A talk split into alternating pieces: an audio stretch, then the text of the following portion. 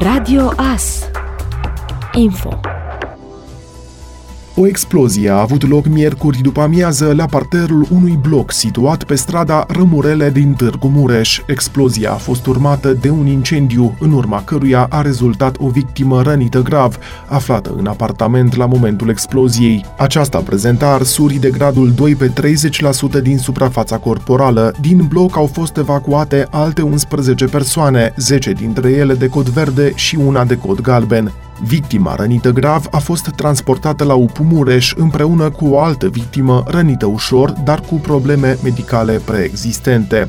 Conform autorităților, cauza exploziei a reprezentat o formare de amestecuri explozive. Purtătorul de cuvânt Isu Mureș în această masă am fost solicitat să intervenim în cazul unei explozii urmate de un incendiu produs la nivelul unui apartament situat la parterul unui bloc din municipiul Târgu Mureș. În urma evenimentului a rezultat o victimă de cod roșu prezentă la momentul producerii exploziei în apartament. Aceasta prezintă arsuri pe 30% din suprafața corporală și a fost preluată de către ambulanța C1 și transportată la UPU Târgu Mureș. De asemenea, au fost evacuate alte 12 persoane din, uh, din blocul afectat, 11 persoane uh, cod verde și încă o persoană de cod galben. În cadrul intervenției a fost uh, dislocată următoarea tehnică, trei autospeciale cu apă și spumă, de stingere cu apă și spumă, o autospecială de transport victime multiple, două ambulanțe, o ambulanță C1, o ambulanță B2, un APIC, o autoscară și uh, o autospecială de descarcerare. Intervenția a fost îngreunată de cantitatea mare de fum degajată în urma incendiului produs în urma exploziei, uh, dar victimele, uh, respectiv persoanele prezente prezente în bloc la momentul producerii acestuia au fost uh, evacuate în cel mai scurt timp. Al patrulea transplant de cord din acest an a fost efectuat cu succes la Institutul Inimii din Târgu Mureș. Inima unei fete de 18 ani, decedată în urma unui accident rutier, a fost transplantată miercuri la o fată de 16 ani din Arad.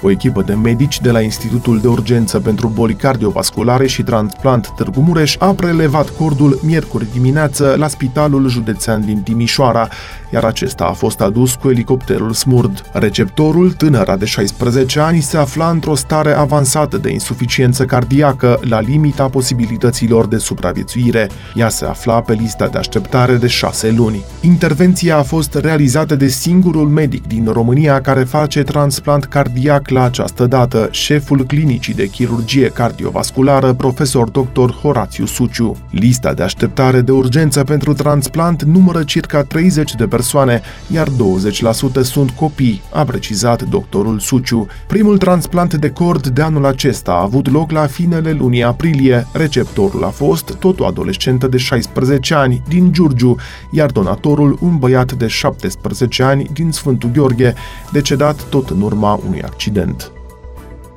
Consilierii locali din Târnăveni și-au publicat rapoartele de activitate pentru anul 2021. Aceștia sunt obligați conform legii să depună acest raport. Toate rapoartele consilierilor pot fi citite pe site-ul primăriei www.primariatârnăveni.ro.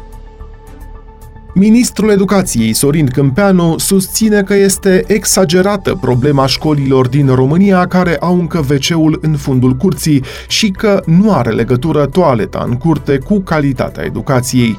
Mulți dintre noi am făcut performanță învățând în aceste școli. Cred că este o dovadă, dar ea trebuie rezolvată, clar, și va fi rezolvată. Câmpeanu a făcut aceste declarații miercuri la începutul ședinței de guvern, după ce premierul Nicolae Ciucă a spus că a rămas rămas un număr destul de mare de școli care au încă toaleta în curte, fiind o pată pe imaginea sistemului de învățământ. Câmpeanu a ținut apoi să-i dea replica, susținând că este exagerată această problemă.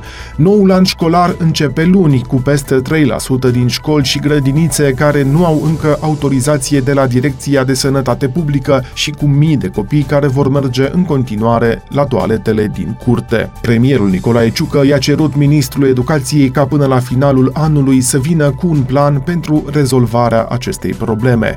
Numărul școlilor din România care au încă AVC-ul în curte nu este foarte clar.